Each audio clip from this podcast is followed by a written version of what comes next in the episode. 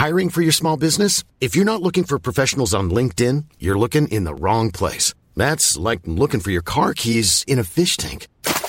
LinkedIn helps you hire professionals you can't find anywhere else, even those who aren't actively searching for a new job but might be open to the perfect role. In a given month, over 70% of LinkedIn users don't even visit other leading job sites. So start looking in the right place. With LinkedIn, you can hire professionals like a professional. Post your free job on linkedin.com slash people today. The FT.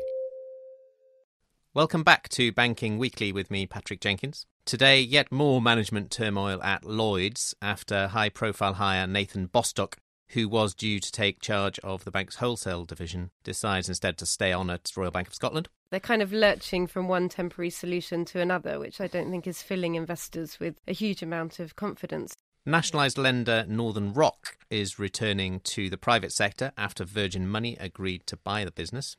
Well, it's a, quite a good deal for the taxpayer, it's an extremely good deal, I think, for Virgin. New UBS CEO Sergio Ermotti has talked to the FT and told us that he is going to cut UBS's bonus pool to recoup some of the money it lost in the alleged rogue trading scandal. They were not going to hold that $2.3 billion loss against the thousands of employees. You know, they basically said, you know, 20, 30 people did this. It's not fair to punish everyone else. He has now said, well, actually. And finally, is tougher regulation around the corner, more invasive regulation from the Financial Stability Board? Joining me this week is the FT's retail banking correspondent Sharlene Goff and chief regulation correspondent Brooke Masters. So, just let's start off on Lloyd, Sharlene. This bank's in turmoil at the moment in terms of management, anyway, with Antonio Osorio off on sick leave for the last three weeks or so. We still don't know exactly how he is faring, but he won't be particularly pleased to hear that one of his key hires, Nathan Bostock, is no longer going to come and take up the job he was hired for. Absolutely. I mean, Antonio was very keen on Nathan. They'd worked together previously at Santander. It was a real coup for him to draw him away from RBS, where he is currently and has been for a long time winding down their uh, non core division there. So I think very bad news for Antonio and the rest of Lloyd's that they haven't been able to keep hold of him. We're trying to delve a bit today into the actual reasons why. You know, Lloyd's have been very sketchy on those details this morning, just saying that he's decided to stay, you know, so we're looking into whether perhaps perhaps RBS has offered him, uh, you know, a, a, really good either a pay rise or a promotion in future to try and keep him. Now we're hearing that they, that that's not the case, but you know, you wonder whether you know something must have been offered likewise on Lloyd's. There's a sense that you know Nathan Bostock could have been in the running for finance director, which is another sort of empty hole in at Lloyd's right now, and that he's been overlooked for that. I think one of the key things, though, surely is, as you say, as a great previous associate of Antonio and the two men being friends, the idea of being hired into an organization where that person is no longer in situ, even if they are going to come back. It's a pretty big risk to take, and I guess as a chief risk officer, he's probably going to have weighed that kind of uh, that balance fairly yeah, carefully. Exactly. I mean, they they they are very close contacts. We don't know for sure whether Antonio and Nathan, you know, how much they've been in contact over the past few weeks. But he, it's unlikely that he would have wanted to commit to going to Lloyd's without the absolute assurance that Antonio is returning. And while Lloyds are still saying on the record, you know, they fully expect him to be back in, you know, five weeks really now. By the end of the year, yeah. By the end of the year. yeah everyone that you and I talk to outside of Lloyd's, and even you know, some people within the organisation, think that that's still optimistic. So, and they kind of confirmed that as a plausible idea, really, that the kind of lengthier stay away from the bank by Antonio when they announced today that there's going to be another interim CEO because Tim Tookey, the finance director, has agreed to stand in as CEO until the end of the year. But that obviously he's due to leave the bank himself and go to another job in February. And they've announced today that David Roberts, who's currently a non-executive at Lloyd's, is going to be another stand-in CEO mm. if needed from January. Yeah, they're kind of lurching from one temporary solution to another, which I don't think is filling investors with a huge amount of confidence at the moment. But they did, I think, want to get across this point that Tim was not going to stay. And we've been, you know, he's been very adamant about that ever since he took over the role as temporary chief executive, that he wasn't willing to delay his departure beyond February. So Lloyd's, with criticism that they were facing a complete vacuum at the top of the organisation, just needed to have another pair of hands there waiting. And a quick word on David Roberts. Is he a credible person in the interim or indeed longer term if he's needed? Well, I think probably interim, yes. Long term, probably no. I think it would, you know, as a, a permanent chief executive, it would be a huge step down from Antonio Horta Osorio, who came into great fanfare uh, earlier this year. He spent a lot of his career at Barclays. He David headed Roberts up was- David yeah, Roberts, yeah, yeah. yeah. Uh, spent a lot of his career at Barclays and then moved m- more recently to head up an Austrian bank. And I think has disappeared a little bit since then. He hasn't had a big executive banking role for a few years. Yeah, he's You know, been a non been a non exec for the past what few months or Um, year or so. Yeah, uh, for, at for, for there or thereabouts. And I think people in the industry, I think that, you know, they, he's had a credible history, but I think they think, you know, the, the, the mammoth task at Lloyd's needs someone who um, has been a lot more hands on, a lot more active in the industry in recent years, and someone who's got a bit more to give than he has. But I think interim, you know, Yeah. fine. I hope it won't be too long. The other thing to point out is that Lloyd's is said to be on the verge of appointing a new finance director to replace Mr. Tookey, so we'll be watching that space very carefully over the coming days. Just moving on to the other big UK bank story of the moment. This is Northern Rock and the totally nationalised lender, one of the most powerful symbols of the financial crisis, Mark One, back in 2007 2008, when it was taken over by the government. Virgin Money has now agreed to buy the business for, well, it's a variable sum, but there's a kind of close to 750 million of cash, plus various other elements that could take the uh, value of the deal up over a billion, which isn't actually a bad price, really, is it, Charlie? I mean, it's kind of. Uh, Getting close is a kind of ninety percent of book value. Yeah, absolutely. I think it's very easy to hit out at the price given the figure. The, the amount of equity injected into the bank uh, nearly two years ago was 1.4 billion pounds. So you look at that as a headline, and you're looking. You know, it's easy to say, well, it could be as little as half that that the government is claiming back, but it, it's not that simple. You know, that, like you say, there are these add-ons that will uh, come through over the next, well, partly in the next six months, and then into the future. There could be another sort of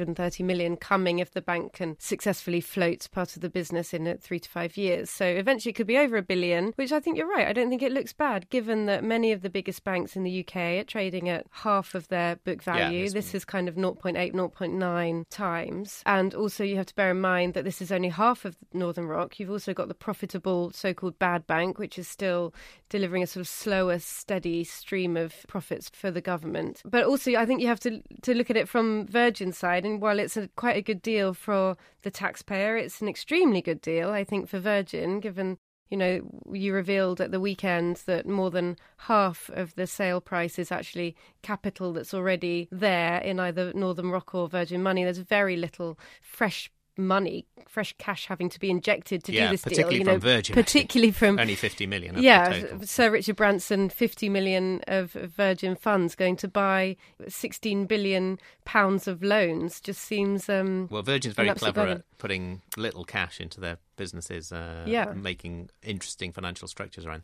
Brooke, I was just going to bring you in on that point because the bank's advisors are obviously talking to the Financial Services Authority about pushing through this deal, and particularly on the capital side, it's a crucial point of the value that they can extract from the transaction, um, exactly how much capital they can release. Because, as Sharlene mentioned, the individual businesses, Virgin and Northern Rock, I think both run on capital ratios in excess of 20% at the moment. But the idea is that they believe that the combined business can run on uh, a capital ratio of, we're talking core capital ratio of about 15%, which is, in their argument, it makes sense because it's a bigger business, more diversified, and therefore they should be able to. They've, they've been talking to the FSA for months. They're confident they can get this through. It'll be interesting because, as you remember, Vickers called for 12%. This is the Vickers Commission Commission, uh, back in uh, for retail. September. Yeah. So that obviously is an absolute floor. The thing is, the FSA in general has wanted new banks to run well in excess of what everybody else runs on, and to the and but ne- while neither Virgin nor Northern Rock is per se new, the combination is, and and it's it's unclear. I mean, the FSA has tended to be very very hard line on capital, but obviously the government is very interested in getting this thing sold in a way. So there will certainly be some political pressure to come down. My guess is there will be some restrictions on. They'll probably be allowed to release a lot of the capital as long as they are using the most restrictive definition for what they continue to count as capital. Because remember, we're in a period where lots of things that used to count as capital will phase out. Well, I think in their favour is the, the the capital structure of certainly of Northern Rock, which is basically pure equity. So I'm not sure, to be honest, on Virgin. Charlie? It's also quite an interesting read across for the sale of the Lloyd's uh, branch portfolio, which is happening simultaneously to the Northern Rock sale. You know, how much capital can they get away with having in that business? You know, again, this is likely to be a new bank if it's sold to NBNK, much bigger bank if it's sold to the cooperative group. They're the two main They're the two bidders main in the bidders, frame. Yeah. And, you know, a couple of analysts have said to me that actually, you know, Lloyd's might be thinking, God, you know, we've really got to make sure this is far better capitalised than we were planning. It sounds like the FSA is going to play a crucial role. We'll, we'll keep watching that. Moving on to our third topic, UBS outside the UK shores finally. Sergio Ermotti, the Swiss banker who used to be at UniCredit, prior to that at Merrill Lynch and for the past couple of months acting CEO at Swiss bank UBS. He was confirmed last week as the permanent CEO, replacing Oswald Grubel, who resigned back in September on the back of all the ructions caused by the rogue trading scandal. Mr. Ermotti broke his silence the other day, talking to Megan Murphy just after the bank's strategic update on Friday. And Brooke, the details of his strategy are no surprise, shrinking the investment bank and so on. One of the interesting things that he's talked about is how the bonus pool is is not going to be sacrosanct and that there's the idea that they can eat into it if you like to recoup some of the money lost or 2 billion plus lost in the uh, rogue trading scandal Yeah, UBS had said initially uh, with their third quarter results that they were not going to hold that $2.3 billion loss against the thousands of employees. You know, they basically said, you know, 20, 30 people did this. It's not fair to punish everyone else. He has now said, well, actually, at the moment, UBS has about $5 billion set aside for the bonus pool as of the end of September. This quarter is going to be appalling for UBS and everyone else. So it's not at all surprising that more will get set aside. And UBS has had such an appalling year that it's also not surprising that in the end they claw some of it back. from the first three, Three quarters, quarters. as well. Yeah. I think they're probably emboldened also because everybody else's third quarter results showed that everybody else was seriously reducing how much they were setting aside. So UBS is not going to face the problem it had a couple years ago where it cut back and others did not, and it started hemorrhaging people. Yeah, it's interesting that UBS was one of the first to reveal their Q3 results and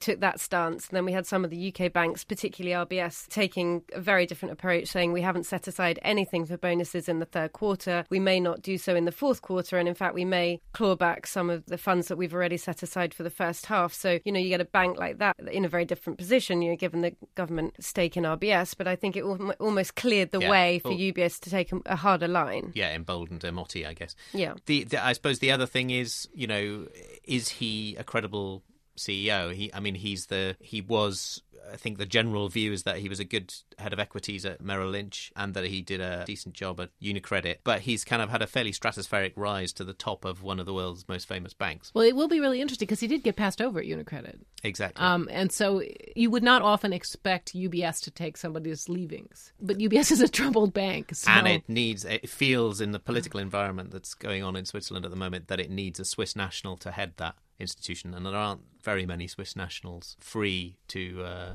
and appropriate to de-risk a bank like UBS I suppose Since uh, Ackermann, who is, is about to step down from Deutsche Bank, doesn't so far seem to be interested. no and maybe I, I, interesting timing around that because that happened a couple of days before Ermotti was confirmed in his role and I wonder whether if that had happened a few weeks earlier whether they might have kept the search open for longer but I think it was it was all tied up by then so anyway um, finally, we should touch on this topic of tougher regulation. Brooke, you were looking at the story last week where international regulators have signalled to you actually that they want to be cracking down in a more kind of invasive way on national regulators around the world and maybe banks individually as well. Well, what was interesting is um, Stefan Ingves, the new head of the Basel Committee, gave a speech in San Francisco to a bunch of Asian, Latin American, and, and North American regulators saying, We are going to turn up on your doorstep and make sure you're doing it right. You know, we put out these rules, and this time we're not going to let you just sort of interpret them however you see fit. We're going to come look. And he, in that speech, he hinted at, but did not specifically say that they might turn up at individual banks as well if they were not satisfied by what they were seeing at the regulators. This is really interesting because the Basel Committee has always been very consensual. They don't embarrass people when they issue report cards. It's always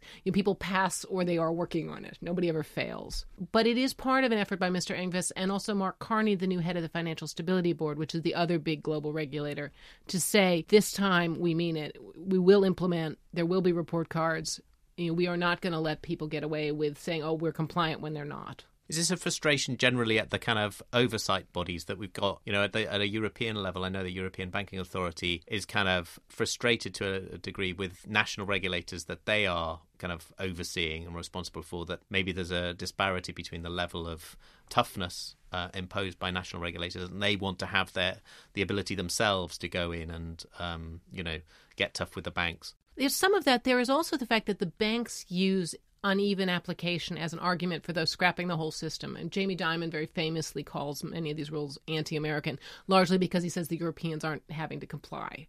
And in fact, the Europeans use the fact that the U.S. never implemented Basel II as an excuse not to implement Basel III. So I think partly the global groups feel like if we could eliminate that kind of arguing by the banks, then we could go bring the hammer down on them and we'd ha- we wouldn't have to listen to whining from our own bankers. Well, we'll see. Uh, we'll see how many hammers we see uh, uh, being wielded by those international regulators over the coming months. With two new uh, people at the top, it'll be interesting to see how the dynamic changes. I'm afraid that's all we have time for this week, sadly. All that's left for me to do is to thank Sharlene and Brooke here in the studio and to thank you for listening. Remember, you can keep up to date with all of the latest banking stories at ft.com slash banking. Banking Weekly was produced by Emily Cadman. Till next week, goodbye. For more downloads, go to ft.com forward slash podcasts. Here at Bellingcat, we get to the bottom of things. From a global crisis to an underreported event, we find the facts using publicly available tools and resources, uncovering what is hidden on and below the surface. We connect the dots using social media posts, satellite images, and public records, and empower others to do the same by sharing how we do it. The ability to do so is only made possible by our readers, supporters, and community members. Care to join us? Learn how at bellingcat.com.